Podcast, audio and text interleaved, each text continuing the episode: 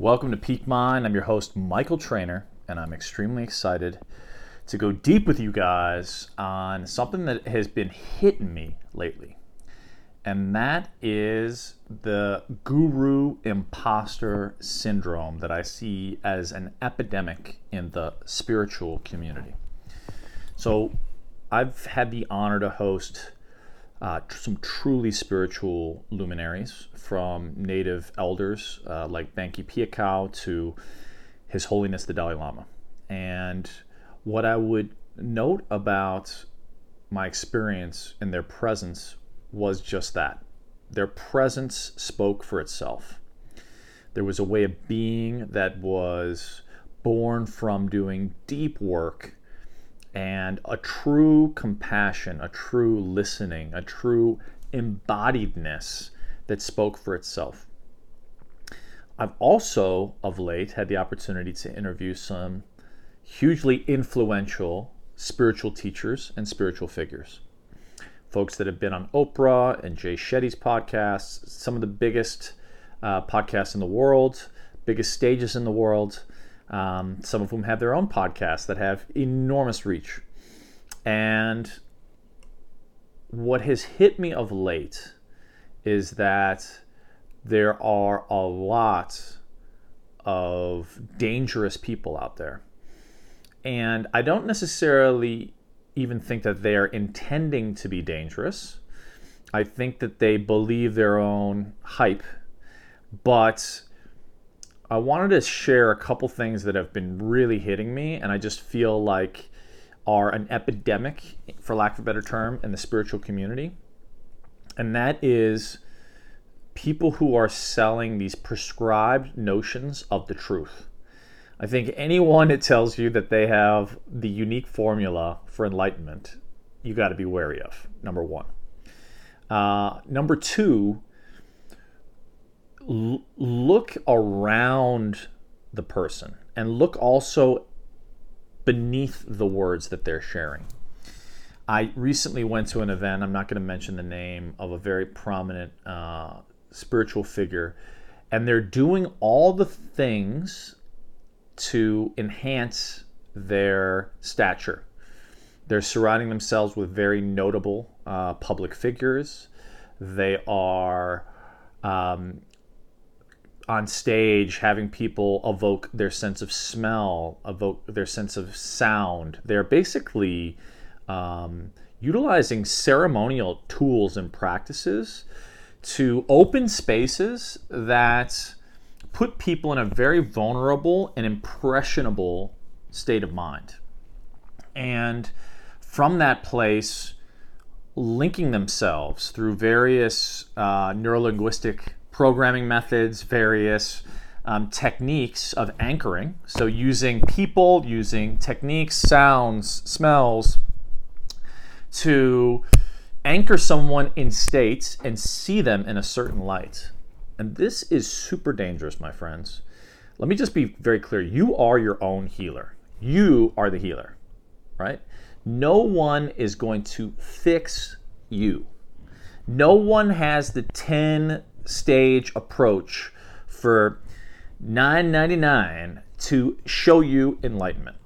And anyone that talks more than they listen, that speaks with authority as if they have found that unique brand of the truth that is unique to them, especially if there's some kind of formula or system or uh, unique proprietary model that they're trying to sell you you've got to filter that. That doesn't mean that there won't be insights in their method that could be valuable, but beware. I have seen so many people.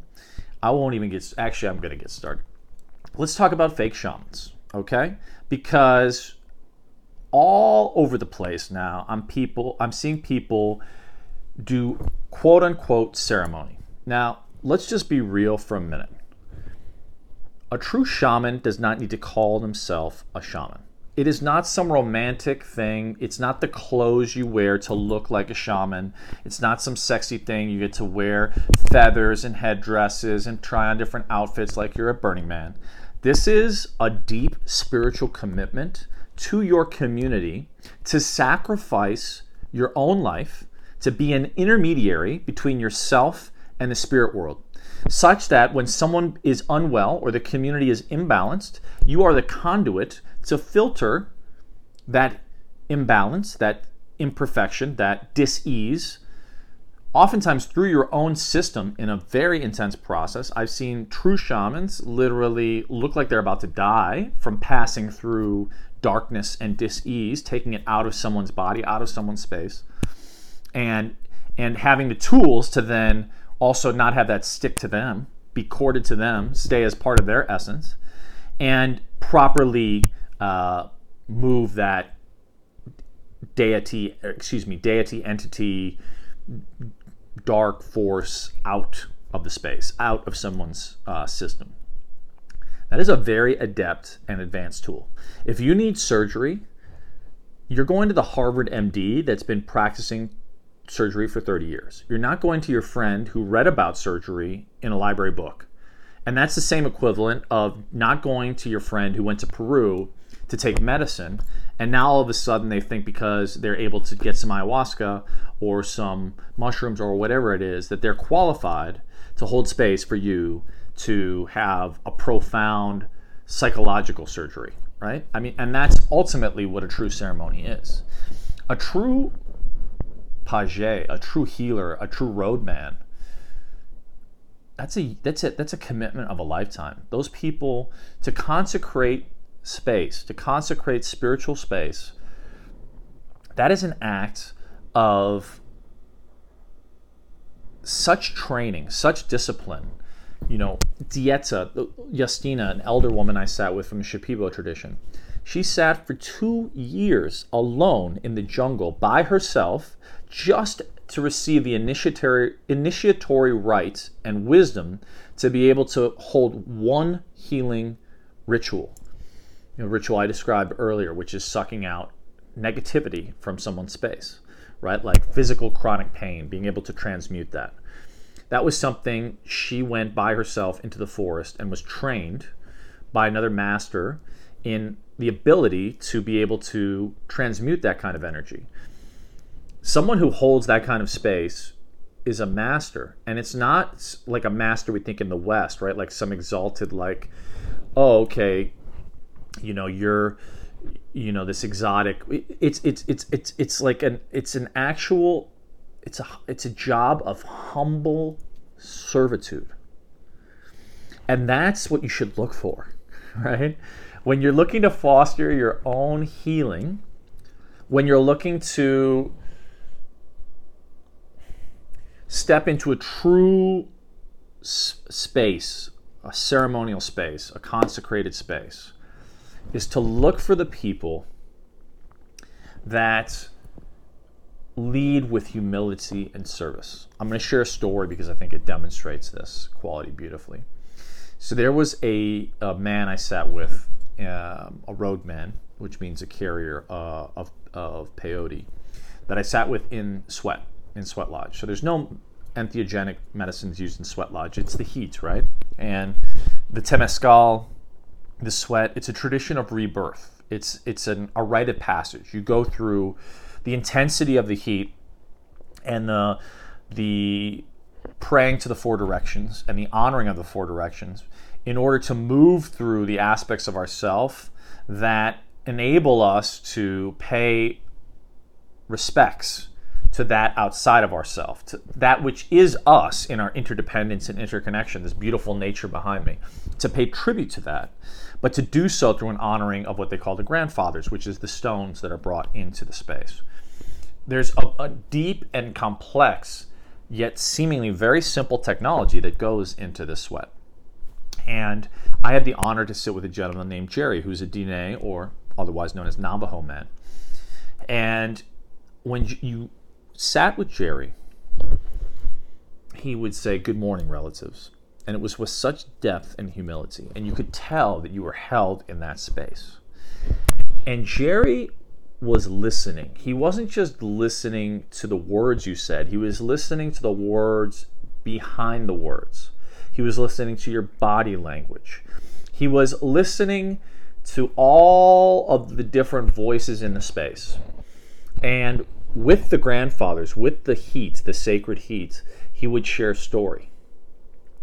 And in that story was a story you could be warmed by. Was the answers, or at least breadcrumbs on a trail to which you could go find the answers that you were looking for.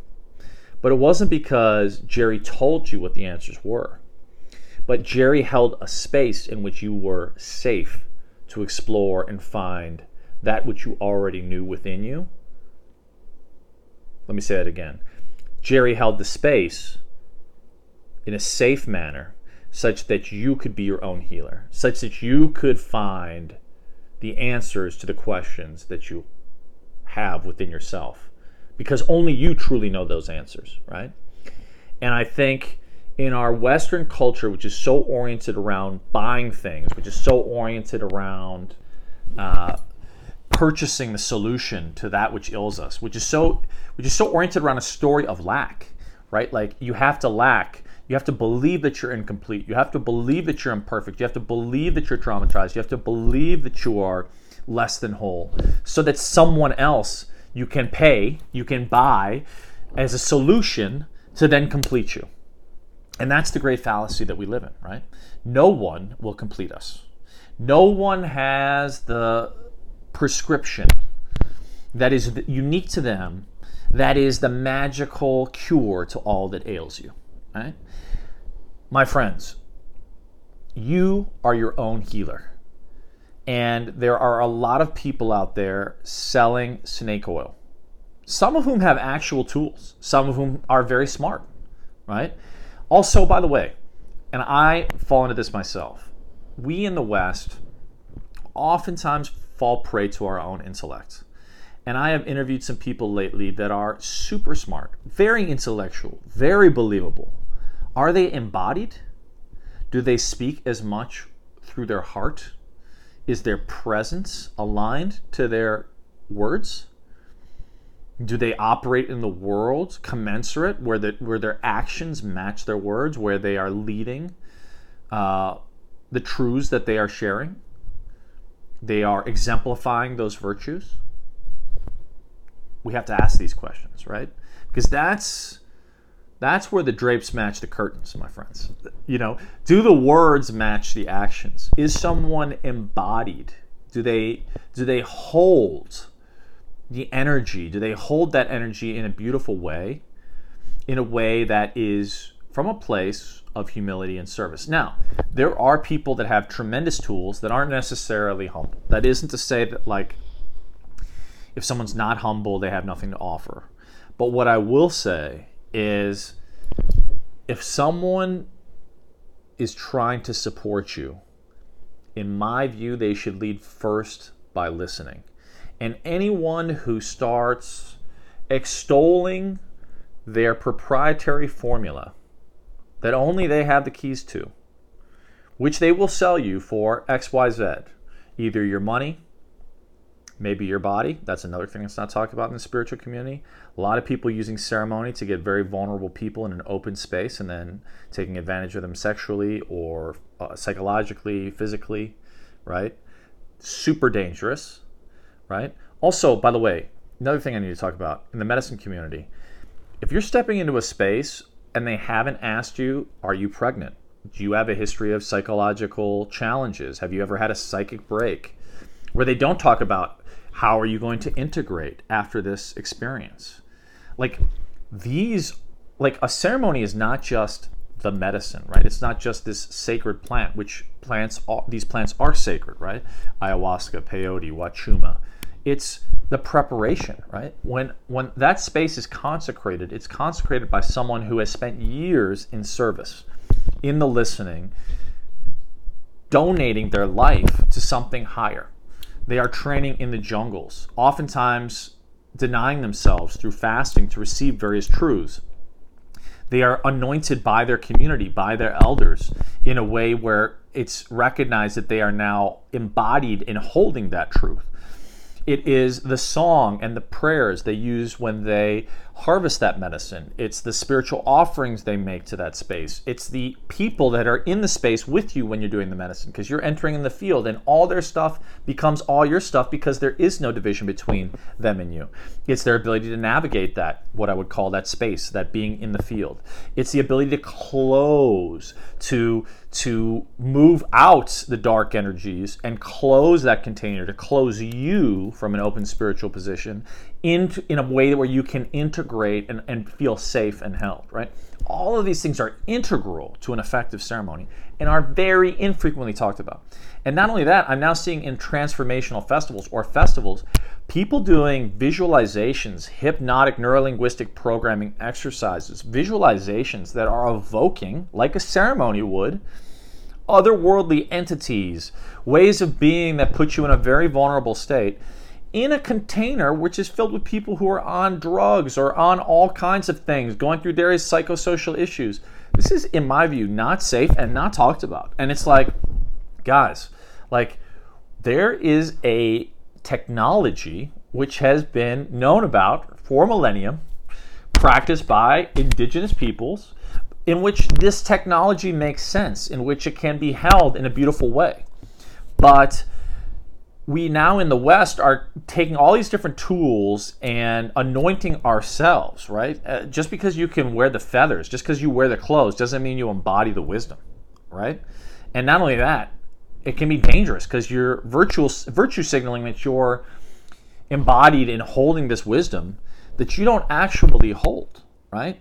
It's not about projecting an image to elevate yourself, right? You can tell that that's another thing. You can tell the difference in a ceremony between someone who's singing a song because they want you to see them and someone who's singing a song to carry the collective, to carry the group, to hold the space.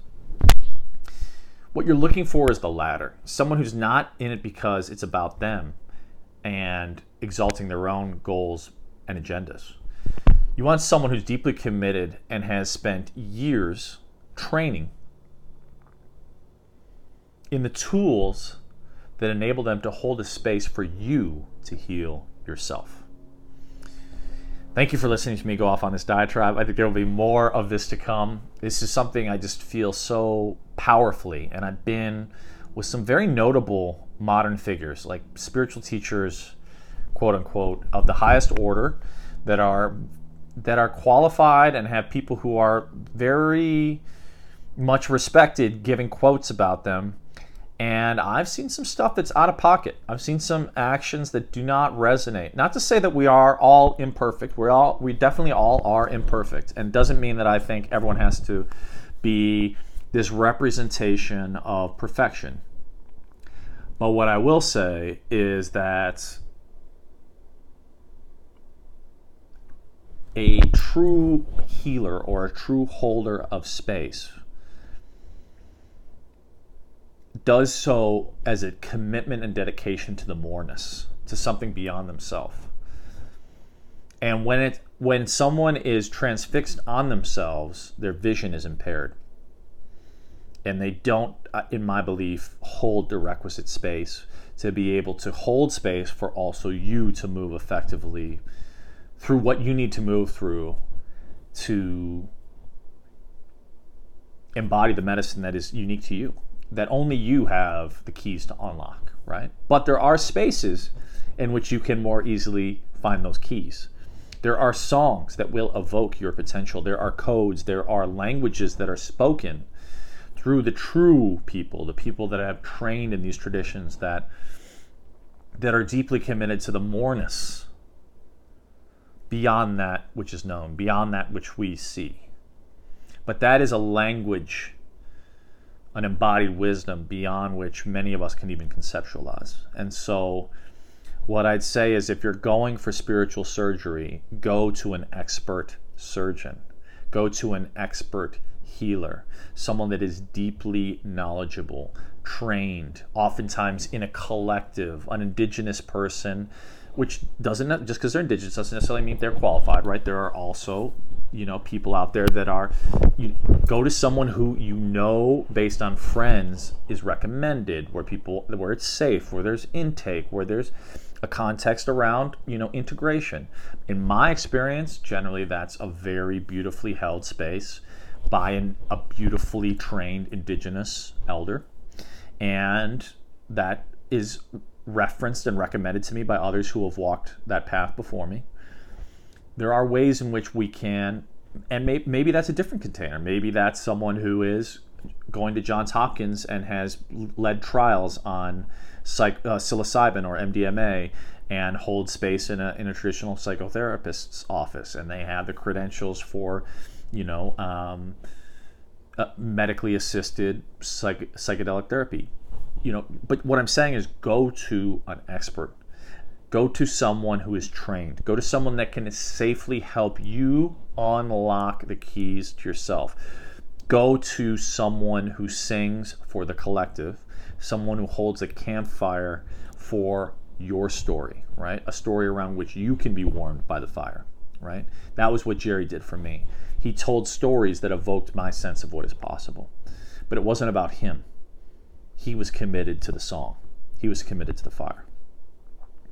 There's a beautiful Comanche story that I love that says the fire is magical.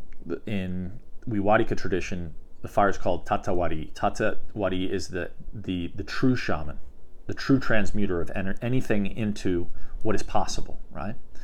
And there's a Comanche saying that says people go to the fire, but they get transfixed by the flames because the flames are beautiful. But the power, the power is in the coals because the coals are what keep the fire burning. What we're talking about, my friends, is the coals respect the coals.